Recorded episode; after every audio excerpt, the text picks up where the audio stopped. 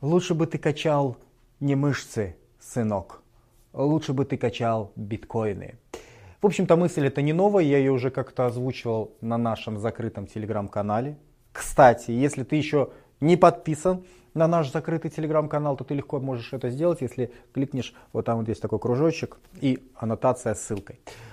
А, сегодня у нас тема про бодибилдинг, про мышечный рост. Не стареющая тема, годами, десятилетиями, я бы даже сказал столетиями, не побоюсь этого слова, потому что атлеты, а, эпохи сменяют друг друга, а тема роста мышечной массы и избавления от подкожного жира, эта тема, она не уходит, она не стареет. Поэтому, как ни крути, как бы вы ни относились к Денчику, а все равно приходится возвращаться к Денчику на канал, потому что Денчик один из немногих, кто, кто старается вам действительно давать какую-то толковую информацию, в том числе и по наращиванию мышечной массы, по бодибилдингу. Сейчас бодибилдеров стало гораздо больше, чем было во времена, так сказать, моего детства и юности.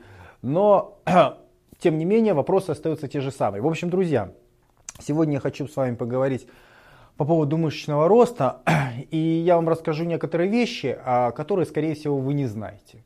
Хотя для вас это, наверное, очень необычно, сколько уже можно про мышечный рост, уже, уже все, наверное, кажется, все, что можно, мы знаем. Но я постараюсь вам дать сегодня такую информацию, которую, ну, во всяком случае, часть этой информации вы, скорее всего, не знаете. А, мышечный рост – Тема очень противоречивая в связи с тем, что мы до сих пор, в общем-то, не знаем точно процесс. То есть мы видим какие-то следствия, мы, в общем-то, знаем, что традиционные упражнения силовые, анаэробного характера, они способствуют росту мышечной массы. Но вот что там между, да, что является основными внутренними предпосылками для роста мышечной массы, мы точно не знаем. Существует, как несколько, э, существует несколько идей, я вам уже рассказывал про два больших лагеря теории разрушения и теории накопления. Я вам, кстати, говорил, что я сторонник теории накопления. То есть я не очень верю, что нужно мышцы разрушать для того, чтобы максимально вырастить их в своем размере.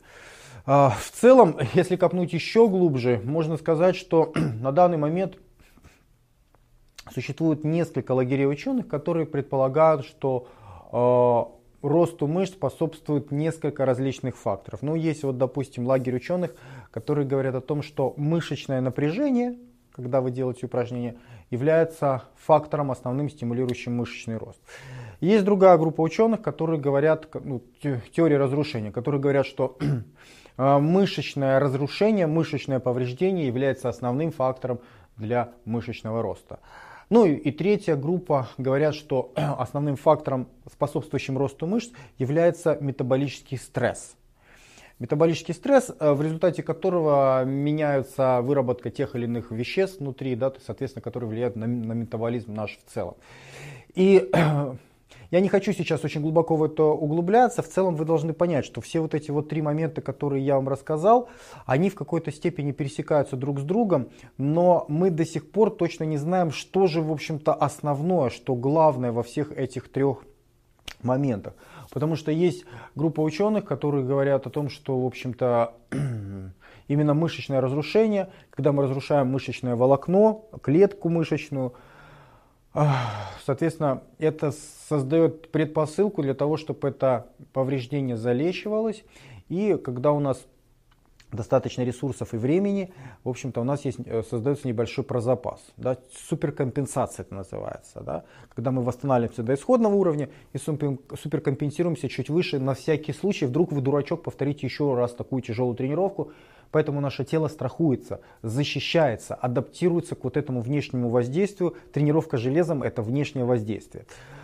А, что касается а, меня, я больше склоняюсь к теории накопления. И если говорить про вот эти вот три момента, которые я сейчас вам разлуш, э, озвучил, Эм, теория мышечного напряжения, теория мышечного разрушения и метаболический стресс. Да, вот три основных э, лагеря сейчас, которые говорят, что вот это является основным стимулом для роста мышц. Я придерживаюсь больше первого лагеря, то есть лагеря мышечного напряжения или еще можно сказать накопления, да, то есть ну никак не разрушение. То есть я стараюсь тренироваться а, сейчас а, без а, негативных повторений, без а, суперсетов, а, ну, в общем, без жесточайшего закисления, без растягивающей фазы, то есть без таких вещей, которые механически очень сильно повреждают наши мышцы, и потом наши мышцы залечиваются очень долго. Я это делаю по ряду причин, ну, не буду сейчас их всех озвучивать, я их озвучил в других сюжетах. В целом я сегодня хочу вам рассказать про такую штуку, как воспаление. И, на мой взгляд, воспаление это является одним из основных драйверов мышечного роста. Воспаление очень э, сильно перекликается с мышечным напряжением. И, на мой взгляд, в современной теории, э, подходе к бодибилдингу, к росту мышц, к росту тренированности, есть очень большой пробел, потому что мало кто из тренеров вам сможет внятно объяснить, что такое воспаление и насколько важно воспаление э, для роста ваших мышц. Воспаление это краеугольный камень э, прогресса в любых скоростно-силовых видах спорта. Если вам это интересно, устраивайтесь поудобнее и погнали. Воспаление – это главный регулятор мышечного роста. У нас традиционно воспаление понимают достаточно узко. Что такое воспаление? Воспаление – это реакция нашего организма, это сигнал нашего организма на повреждение каких-либо тканей в нашем организме. То есть это может быть, э, не знаю, как руку вам отрезали, ударили вас очень сильно, либо тренировка в тренажерном зале повреждения э, тканей, либо нахождение каких-то чужеродных объектов в вашем организме, ну, например, вирусов. Да? То есть, когда вы заболеваете какой-то болезнью, у вас очень часто, вы понимаете, помните, поднимается температура, начинаются у вас воспалительные процессы. И ваша там мама, бабушка, не знаю, кто близкий, они пытаются с этим воспалением бороться. Проблема большинства вообще стран, это не только а, в русскоязычном сегменте интернета, это вообще более глобальная такая вещь, мы очень узко понимаем воспаление. Для нас воспаление это, как правило, что-то, что вызвано какой-то вирусной инфекцией, да? какая-то вот болезнь, чаще всего вирусная, и вот в ответ на эту болезнь у нас э, развивается воспаление. То есть мы это воспринимаем как некий медицинский термин, и мало кто связывает это с нашими мышцами в принципе. И очень зря. И очень зря, потому что процессы тренировочные, они ведут непосредственно к тому, что мы называем воспалительным процессом. То есть под воздействием вашей тренировки у вас а, происходят микроповреждения, у вас происходит натяжение, у вас происходит трата ресурса. В общем, у вас проходит множество процессов в мышечных клетках, а, которые способствуют потом воспалительной реакции. Ну, вы помните нашу теорию стресса, да, сначала, когда мы делаем стресс очень глубокий, организм повреждается, ему это невыгодно, и для того, чтобы тратить меньше ресурсов, организм э, пытается сделать защиту от этого стресса в будущем. Это принцип просто вообще всей нашей мускулатуры. А, тренировка – это стресс, а, чтобы адаптироваться к тренировке, тело начинает увеличивать силу мышц, тело начинает увеличивать размер мышц. Это экономически невыгодно, для нашего тела, потому что мышцы едят очень много энергии. Вообще, это многозатратная такая вещь в нашем организме. Она может быть выгодна только в том случае, если без нее тратится энергии еще больше тренировка регулярная нам создает такую предпосылку, такой внешний стресс, а, который заставляет наш организм растить мышцы и накапливать питательные вещества. Это невыгодно нашему организму, но без этой адаптации, без роста мышц, без роста силы, энергии будет тратиться еще больше. Поэтому наше тело, оно находит такой наиболее оптимальный вариант, идет по меньшему сопротивлению. Лучше тут потратить меньше, чем потом потратить больше. И наши мышцы это инструмент снизить траты для нашего организма, адаптироваться к вот этому постоянному внешнему стрессу. Самое главное для нас во всей этой истории заключается в том, что когда мы создаем вот этот вот стресс на тренировочке, то мы создаем воспалительные процессы внутри нашего организма. И одним из главных э, драйверов, одним из, из главных механизмов, который управляет этим стрессом в ту или иную сторону, является вещество интерлейкин-6. Интерлейкин-6 это маленькие белки, которые работают как координаторы нашей иммунной, ответ, э, иммунной системы. То есть они формируют иммунный ответ на те или иные э, внешние воздействия, ну или внутренние воздействия, если, допустим, вирусная какая-нибудь инфекция. Собственно, когда вы тренируете железками, э, вы создаете воспалительный процесс, и этим воспалительным процессом управляет, координирует его интерлейкин 6. А в русскоязычной литературе, особенно в литературе, связанной с бодибилдингом, про интерлейкин-6 вообще нет никакой информации. Ну, во всяком случае, я не встречал.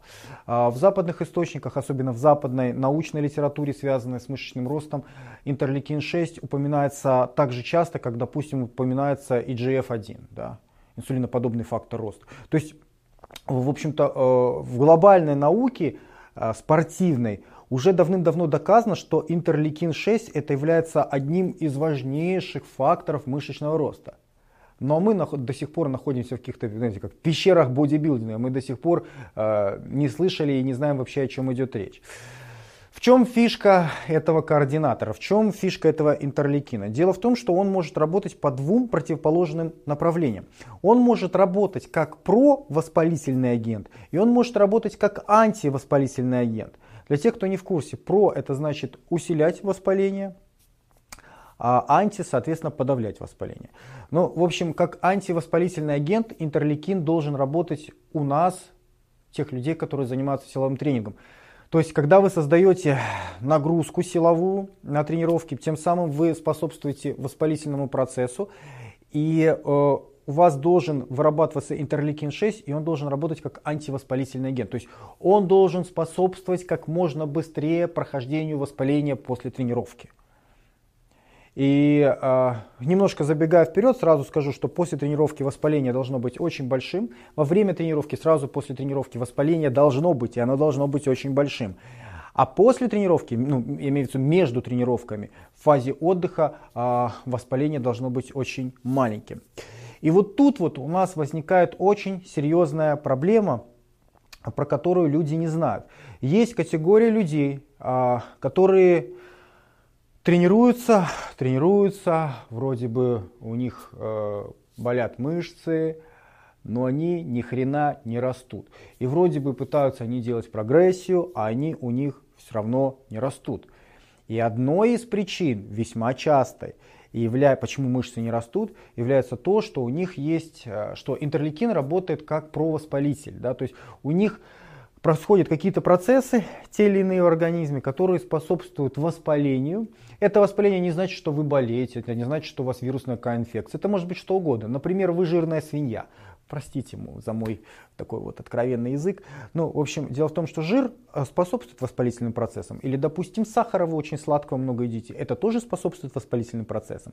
Я еще раз акцентирую ваше внимание, что воспалительный процесс это очень широкое понятие. Не нужно его трактовать так узко, как мы привыкли со школы, что это вот вирусная какая-то инфекция, вот, и поэтому у нас воспалительный процесс. Воспалительные процессы, они происходят постоянно на те или иные вещества, на те или иные факторы воздействия внешней среды. Это элемент адаптации нашего организма к внешней среде. Так вот, а, для тех, э, кто читает мою закрытую рассылку, в общем-то, они получили ссылки на множество экспериментов, на множество опытов, в которых я подтверждаю то, что я сейчас говорю. А, смысл в том, что если у человека повышен, а, повышенный повышенная интенсивность воспалительных процессов в организме, то у него мышцы не будут расти. Есть множество опытов, опытов как на женщинах, так на мужчинах, на тренированных. Более того, известно, что доказано уже, что если у вас повышенные воспалительные а, процессы в организме, то у вас начинаются проблемы с суставами. Они у вас скрипят, ломаются, вы кряхтите. Потом э, у вас э, может начинаться эрозия различных тканей в организме. Потом, если вы мужчина, у вас снижен уровень тестостерона и, соответственно, нет такого отклика в плане увеличения уровня тестостерона после тренировок, как у людей, у которых низкий воспалительный процесс. А, экспериментов очень много. А, те, кто подписаны на рассылку, пожалуйста, можете почитать. Я все ссылки скинул. Для нас самое главное сейчас понять, что а, интерлейкин 6 это вещь нужная, но с ней нужно быть осторожным. Я очень часто, я уже, наверное, не знаю, 3-4 года регулярно вам говорю фразу. Те, кто меня слушает постоянно, помнят эту фразу. А, достаточно хорошо, избыточно плохо. Эту же фразу мы можем применять к воспалению и к интерлейкину 6. То есть, когда у нас достаточное воспаление, это хорошо, и оно должно быть, потому что если не будет, то у нас не будет адаптации, не будет роста. Интерлейкин 6 один из основных факторов, стимулирующих а, адаптацию и рост ваших мышц. А, то есть это хорошо. Но когда у вас воспаления слишком много, либо слишком часто, то, то жопа, то жопа, потому что, а, потому что ваши тренировки перестают работать, уровень тестостерона у вас падает, вы начинаете разваливаться, ваши суставы а, болят, вы не получаете эффект от тренировки вообще. То есть а, интерлейкин должен быть в большой концентрации, он должен а, должен быть очень четкий высокий пик в конце тренировки, сразу после тренировки. Это дает сигнал вашему телу на рост. Между тренировками в фазе отдыха у вас интерлейкин должен быть низкий. Собственно, в этом и проявляется двойственная природа воспаления. Да? В какой-то ситуации оно хорошо, в какой-то, в какой-то ситуации плохо. А мы традиционно считаем, что воспаление это всегда плохо, это не так, потому что воспаление в конце тренировки, сразу после тренировки, это определенный сигнал. Это сигнал, который активизирует работу клетков э, сателлитов и активизирует синтез белка в наших мышцах. Ну, сателлиты это те клетки, которые активизируются в случае повреждения ваших основных мышечных клеток. Да, это как бы такие запасные игроки, которые обычно находятся в спящем состоянии, но при тренировке, когда повреждаются основные мышечные клетки, эти клетки-сателлиты активизируются, и, соответственно, мы получаем больше мышечных клеток, мы получаем усиленный синтез белка, ну и, соответственно, получаем рост мышц. Поэтому воспаление – является одним из ключевых факторов, стимулирующих а, активизацию клеток сателлитов. Я помню в 90-х годах, когда а, были открыты, ну когда, может быть, они не были открыты, но стала популяризироваться идея по поводу клеток сателлитов. Было очень много спекуляций на этот счет, что же на них влияет. В общем-то, тогда уже люди предполагали, что мышечные повреждения какие-то очень серьезные, глобальный, стимулирует, э, в общем-то, клетки-сателлиты. Но, опять-таки, точного ответа не было. Сейчас мы более-менее точно знаем, что на работу клеток, этих клеток влияет э, воспаление. В частности, интерлейкин-6 влияет очень сильно на работу этих клеток, на активизацию этих клеток. Смотрите, я поместил опыт в рассылке, ссылку можете его почитать. Там э, показано, что воспаление очень классно после тренировки, ну сразу после тренировки, когда они дают сигнал на рост. И плохо, когда между тренировками. Было исследование, сейчас не буду рассказывать про все принципы, особенности этого опыта. Если вам интересно, можете почитать. Я пытаюсь вам дать самую выжимку, самое главное. К чему пришли э, ученые? Ученые пришли к такому выводу, что воспаление, вот этот вот пик, да, вот когда на тренировке у нас есть а, средний уровень воспалительных процессов в организме, ну, назовем его низким. Да? И когда на этом фоне, на, фоне низкого воспаления вы дали джазу да, на тренировке, соответственно, вы стимулировали высокий уровень воспаления, вы стимулировали интерлейкин-6, и у вас сразу пик, э, пик воспаления вырастает. То есть у вас было мало, но после тренировки у вас очень четкий, очень высокий пик. И вот этот вот пик, по сравнению с вот этими вот, э, с обычным уровнем, это очень большая разница. И ученые называли, назвали это сигна, э, сигнал шум. То есть обычные пики это шум, это средний уровень, э, постоянный. А сигнал, соответственно, на фоне этого уровня он очень четко читается. И в этом находится ответ, почему у вас должен быть низкий уровень воспаления между тренировками и высокий уровень воспаления сразу после тренировки. Получается такая фигня, что а, разность между вот пиком и шумом, она будет тем, э, тем лучше, чем меньше у вас шум и тем выше у вас пик. Понимаете, какая фигня?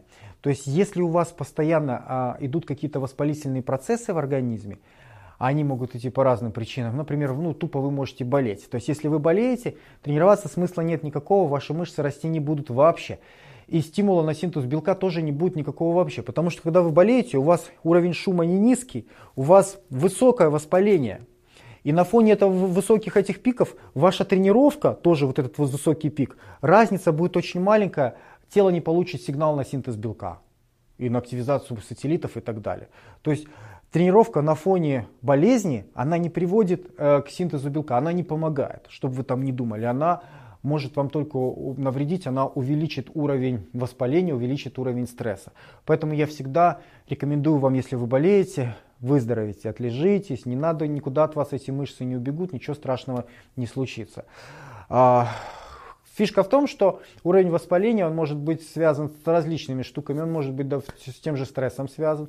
Он может быть связан с неправильным питанием, когда вы едите много сладкого. Он может быть связан с тем, что у вас много излишнего веса на теле.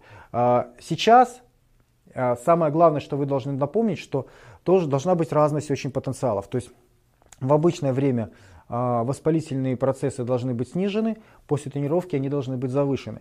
Но и тут тоже сразу возникает такой момент. В общем-то, мы можем на тренировке дать джазу такого, что у нас вот этот пик, он будет там чуть ли не в космос улетит после тренировки. Мы можем это сделать. Но чем сильнее, чем травмоопаснее наша тренировка, тем дольше потом идет заживление. Понимаете, какая фишка? Нам нужно, чтобы этот пик был четкий после тренировки, а потом, чтобы он был низкий. Если же мы даем очень разрушительную тренировку, да, мы улетели в космос, но у нас потом воспаление долго держится. Потому что мы физически травмировали, мы механически разорвали наши мышечные волокна негативными повторениями, а, медленным опусканием веса, а, растяжками. Ну вот негативные повторения, медленное опускание веса одно, одно и то же. Запизделся Денчик чуть-чуть. Ну ладно, я думаю, вы мне простите. То есть э, любые способы, повышающие интенсивность тренинга, нужно их применять особенно осторожно в тех случаях, когда они способствуют долгосрочному ну, долгосрочному восстановлению, э, воспалению, когда они воспаляют ткани, и они у нас, вы понимаете, то есть если вы разорвали мышечное волокно, то э, сразу после тренировки у вас воспаление не снизится, потому что рану нужно будет долгое-долгое-долгое время заживлять. И, соответственно, у вас теряется разность потенциалов. У вас должно быть бух-бух и упало потом. И, и тело тогда понимает, ага, это стимул для роста. И идут приказы, соответствующие на активизацию анаболических факторов и так далее. А если у вас бах, нету четко выраженного приказа. То есть непонятно, какая-то идет постоянная воспалительная реакция, непонятно.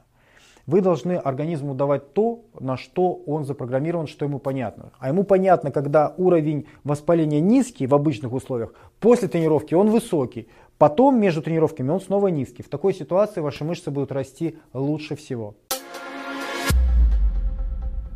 И давайте по заведенной традиции конкретизируемся. Давайте выделим какие-нибудь полезные фишки, полезные практические рекомендации. Вы знаете, что я стараюсь в каждом сюжете давать именно какие-то практические рекомендации, а не давать какую-то голую там, философию, э, голую теорию. Итак, совет номер one, который вы уже, в общем-то, я думаю, для себя выделили.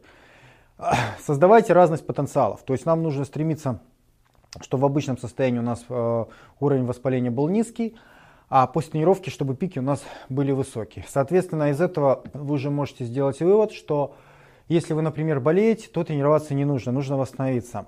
А, под, второй подвывод из этого совета можно сделать такой, что тренировка у нас не должна быть уж очень тяжелой, уж очень травмоопасной, потому что у нас пропадет вот эта разность потенциалов пропадет, да, то есть у нас после очень тяжелой тренировки, вот да, будет пик, но он не опустится потом между, во время отдыха, он будет долго держаться и, соответственно, соответственно, вы запутаете свой организм, вы будете плохо расти.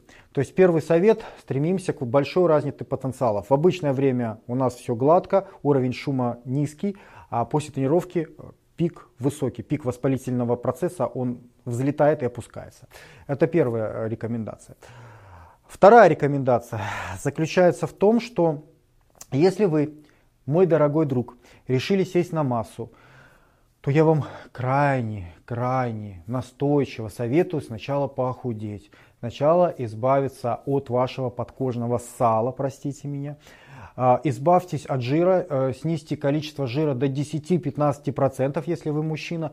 И только после этого садитесь на свою массу. Потому что очень большое количество и мальчиков, и девочек, к сожалению, любят просто пожрать, как я замечаю. И поэтому они оправдывают свое желание пожрать, свое желание получить вот эти вот традиционные наркотики. А, они оправдывают это тем, что ну я ж вроде на массе. Вот смотришь на такую девочку, вроде там чемпионки всякие, да, там чемпионки там страны, чемпионки Европы, мира. Смотришь в Инстаграме фотки, они выкладывают там два раза в год, да, там один месяц и второй месяц. А потом фотки выкладывают, ну, те, которые были сняты вот в этот месяц. А если там где-то мельком а, проскальзывает фотка в межсезонье, ну смотришь, боже мой, свинья свиньей, ты же чемпионка, ты же там пипец, а выглядишь отвратительно. Но жрать-то хочется, жрать-то хочется, человек говорит себе, балкинг, да, я на массе, типа, я, я набираю. Так вот, а, все это, конечно, эмоции, Почему я даю этот совет? Дело в том, что жировая ткань, она способствует воспалению. Жировая ткань способствует воспалению в вашем организме. А, и, в общем-то, люди, у которых инсулинорезистентность, они жирные, как правило, Почему они жирные? Ну, потому что человек, который много постоянно жрет, у него постоянно много высокий сахар в крови, соответственно, у него много инсулина в крови, соответственно, тело привыкает к этому высокому уровню инсулина и адаптируется, то есть снижает чувствительность к этому инсулину. Мы приходим к диабету второго типа. Впоследствии мы переходим к диабету первого типа, и все это сопровождается жирной тушкой, потому что нарушена работа основного гормона транспортного, который отвечает за транспортировку питательных веществ. А, Все это приводит к воспалительным реакциям в нашем организме. Я вам могу сказать, что у тучных людей, у жирных людей, а что такое жирный, жирный, жирное людё? Жирное людё это уже плюс 20% это уже жирное. То есть вам, мы сейчас настолько привыкли к этому, что вокруг нас много людей, там 20-25%, они еще смотрятся достаточно стройными на фоне тех, у которых 30, 35, 40. Но э, это уже верхняя граница для мужчины, чтобы у него хорошо вырабатывался тестостерон, чтобы он был живой, чтобы он хорошо себя чувствовал, чтобы воспалительные процессы в теле были низкие. Для мужчины желательно, чтобы у него было 10-15%. Так что худейте. И особенно худейте, если вы собираетесь садиться на массу. И особенно это касается тех ребят, которые маскируют все процессы с помощью фармакологии. Дело в чем? Дело в том, что если ты жирный, то у тебя помимо того, что воспалительный процесс после тренировки будет плохо стимулировать рост мышц, у тебя еще и ароматизация будет идти очень сильно, потому что жировая ткань способствует конвертации тестостерона, который ты колешь себе ну, с, с помощью стероидов, женские половые гормоны эстрогены. В общем-то, а, когда человек использует стероиды, это не так заметно. То есть жирный, жирный человек, когда начинает колоть стероиды, у него есть шанс, что в принципе хоть какие-то мышцы он нарастит. Если, вы, если ты жирный и ты тренируешься без анаболических стероидов, это фонарь полный. Мышцы растить не будут, но зато у тебя весь тестостерон, который будет вырабатываться, он будет в значительной степени конвертироваться в эстроген. Толка от тренировок не будет. То есть эффект ваших тренировок очень сильно зависит от количества подкожного жира на вашем теле. Чем меньше подкожного жира, тем лучше эффект от ваших тренировок. Поэтому, если вы решили э, садиться на массу, э, перед этим похудейте до 10-15%. Это касается как натуралов, так и тех, кто будет использовать фармакологию. Без этого будет жопа, потому что у тучных людей количество интерлейкина 6 в 2-4 раза выше, чем у обычного человека. Но вы понимаете, что в таких ситуациях интерлейкин-6 работает как э, провоспалительный агент. То есть он вот этот уровень шума он поднимает очень высоко. На фоне этого шума ваши сигналы на рост э, после тренировки, они не работают.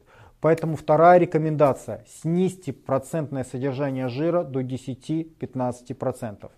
Практический совет номер три. Не давите воспалительные процессы с помощью антиоксидантов и с помощью противовоспалительных препаратов. А, в мире бодибилдинга очень сейчас модно использовать огромное количество, бомбовое количество витаминов. Я сам использую витамины, но я их использую в разумном количестве и более того не постоянно. То есть у меня есть определенные курсы витаминов, назовем это так. В чем проблема? Проблема в том, что нам ну, нужны воспалительные реакции. Особенно нам нужны воспалительные реакции после тренировок. Поэтому, если вы полностью давите воспалительные реакции с помощью противовоспалительных препаратов, ну таких как аспирин, допустим, либо вы используете большое количество антиоксидантов, таких как витамин С, витамин Е и так далее, то вы значительно снижаете эффективность своих тренировок, вы, грубо говоря, снижаете возможную воспалительную реакцию после тренировки и, соответственно, не даете вашему организму понять, что ему нужно расти. Э, в этом плане я вспоминаю, как-то я видел видос Майка Ахерна, где он делал какой-то свой фирменный супер аский коктейль, анаболический коктейль как для роста и все так, витаминный коктейль. И я запомнил, что он туда высыпал, по-моему, 3 грамма витамина С. Это пипец. Это пипец. Это воспалительные реакции после тренировки там, под плинтусом где-то. То есть Майка Керн в такой ситуации будет расти, но будет он расти. Почему? Точнее даже не будет расти, потому что он уже в свое время вырос, он больше поддерживает свою массу. И поддерживает он ее не натурально, по-видимому, да, потому что те фотографии, которые я последний раз, э, последнее время вижу, та наполненность, которую я вижу, те размеры, которые я вижу, те веса, с которыми он работает, я вижу. Ну, на мой взгляд, это фармакология. Это однозначно фармакология. И на фоне фармакологии вы можете там какие угодно количество антиоксидантов есть, и, в общем-то, вы можете неправильно питаться, и все равно вы будете в той или иной степени расти. Для обычного человека без фармподдержки э, эффекта не будет. То есть вывод какой?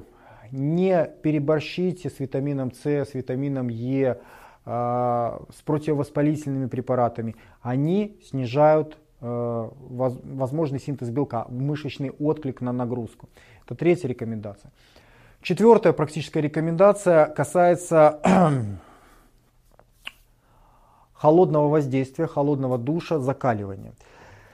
А, сразу скажу, что я а, очень последнее время привязался к закаливанию, то есть у меня уже несколько месяцев у меня каждое утро начинается с обливания холодной воды. Вот каждое утро, вот сегодня было, вчера было, каждый день. Каждый день я этим занимаюсь.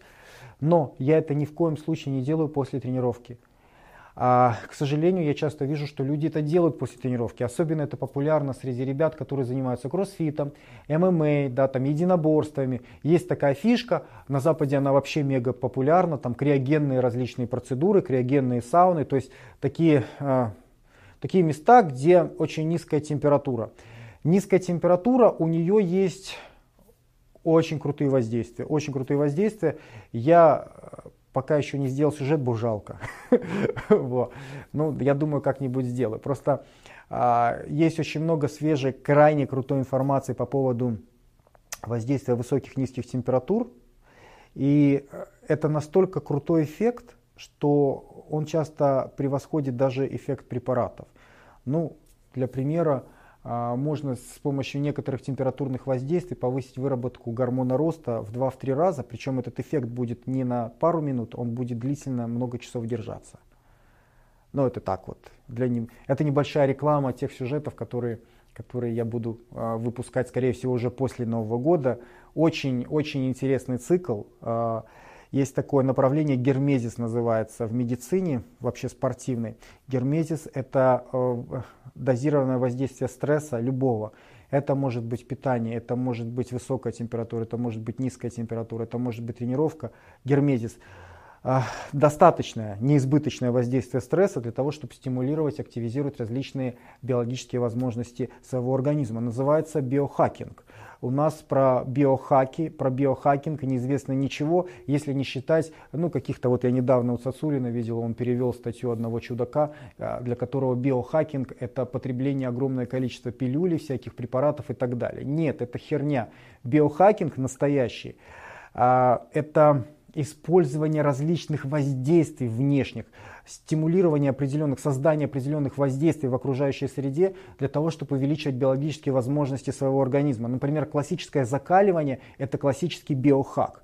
Ну, если вы его делаете правильно, по определенной процедуре, тем самым вы увеличиваете очень многие э, процессы в вашем организме. Ну, например, вы способствуете образованию коллагена, у вас кости, связки, суставы за, быстрее заживают, волосы быстрее растут. Ну, другая тема. Э, видите, меня просто несет, меня просто несет. А, возвращаемся к температурным воздействиям. Я не делаю это после тренировки. Почему? Потому что у низких температур есть противовоспалительное воздействие. Да? То есть вы когда разбили себе руку, ушиблись, вы что делаете? Вы прикладываете лед. Для чего? Для того, чтобы снизить воспаление. А в этих ситуациях это в тему, но если вы потренировались, то у вас после тренировки должен быть пик воспаления. И вы в это время а, используете холодное воздействие, обливаетесь холодным душем, например. Естественно, вы это воспаление, которое вы наработали на тренировке, вы его снижаете, тем самым снижаете приказ на рост ваших мышц, на выработку инсулиноподобного фактора роста, а, на активизацию клеток сателлит и так далее. Ну, в общем, короче, вы тормозите все процессы. Поэтому четвертая рекомендация – никакого холодного воздействия после тренировки в тренажерном зале. А вот горячее воздействие будет очень в тему. То есть после тренировки, вот запомните себе, после тренировки никакого холодного душа, никаких холодных ванн. После тренировки горячий душ, в общем-то допустима сауна, если у вас сердцем все хорошо, но никаких холодных воздействий. Пятая рекомендация касается сахара. А, старайтесь в обычное время не есть сладкое, не есть сахар. Почему? Потому что у сахара есть очень четкое провоспалительное действие. Сахар – это вещество, которое способствует воспалению в нашем организме. Поэтому, если вы э, хотите съесть сладкое, то сладкое можно съесть во время тренировки и сразу после тренировки. Сразу после тренировки. Во все остальное время сахар есть не нужно. Потому что когда вы едите на тренировке сразу после тренировки, в общем-то, вы тем самым увеличиваете вот этот вот сигнал воспалительный, сигнал воспаления в вашем организме. Но когда вы едите сладкое между тренировками, вы тем самым путаете свой организм. Опять-таки сахар способствует воспалению, соответственно, у вас вот этот уровень шума разница шум-сигнал, она становится меньше. Соответственно, и отклик на рост потом становится хуже. Поэтому есть сладкое. Мы все знаем, что есть сладкое это плохо. Ну, любим часто это есть, потому что, потому что мы все долбанные бытовые наркоманы. Мы от сладкого получаем удовольствие. Оно нам не нужно для выживания, но мы кайфуем. Мы так запрограммированы. Боритесь с этим. А, сейчас вам будет проще, потому что вы знаете, что сахар увеличивает уровень воспаления. Соответственно, эффективность ваших тренировок снижается. Если вы едите между тренировками сахар, э, есть сахар во время тренировки, сразу после тренировки, это нормально, это можно делать. Ну и последняя, шестая рекомендация на сегодня, она касается тех ребят, у которых очень много жира на теле и которые не хотят худеть. Я же вам сказал, что сначала нужно похудеть, а потом качаться, а не наоборот. Смотрите, если, если уж э, вопрос ставить вот так вот ребром, то, то в вашем случае имеет смысл использовать большие дозировки тех самых а, антиоксидантов. Да? То есть вы, если, э, у вас, если вы тучны, если вы тучны, то вы можете между тренировками есть, э, потреблять большие дозы витамина С, то там до нескольких грамм и так далее. А тем самым и других антиоксидантов, тем самым вы будете снижать воспалительные процессы в своем организме и тем самым вот этот уровень э, шума, который у вас повышен из-за того, что у вас много сала на теле, он будет ниже. Соответственно, разница после тренировки, вот эти вот сигналы и с шумом, она будет более ярко выражена, эффект тренировки будет э, лучше ощущаться.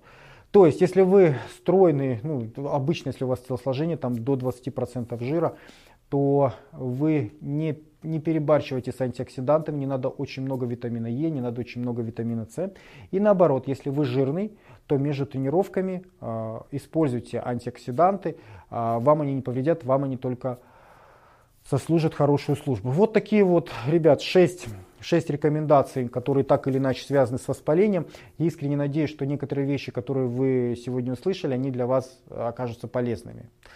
В качестве последнего объявления на сегодня хочу еще раз акцентировать ваше внимание на том, что мы в течение ближайшего года переезжаем. Закрытая рассылка подполье переезжает на телеграм, телеграм-канал, э, на наш закрытый телеграм-канал. Ссылка находится рядом со мной. Э, рекомендую вам подписаться для того, чтобы э, получать актуальную информацию раньше всех, первее всех. Более того, на этом канале ряд моментов я выкладываю, которые больше никогда и нигде никогда не выкладываю. То есть это эксклюзивная информация. В общем, подписывайтесь. У меня все. С вами был Денис Борисов. Удачи, успеха и да пребудет с вами сила, друзья.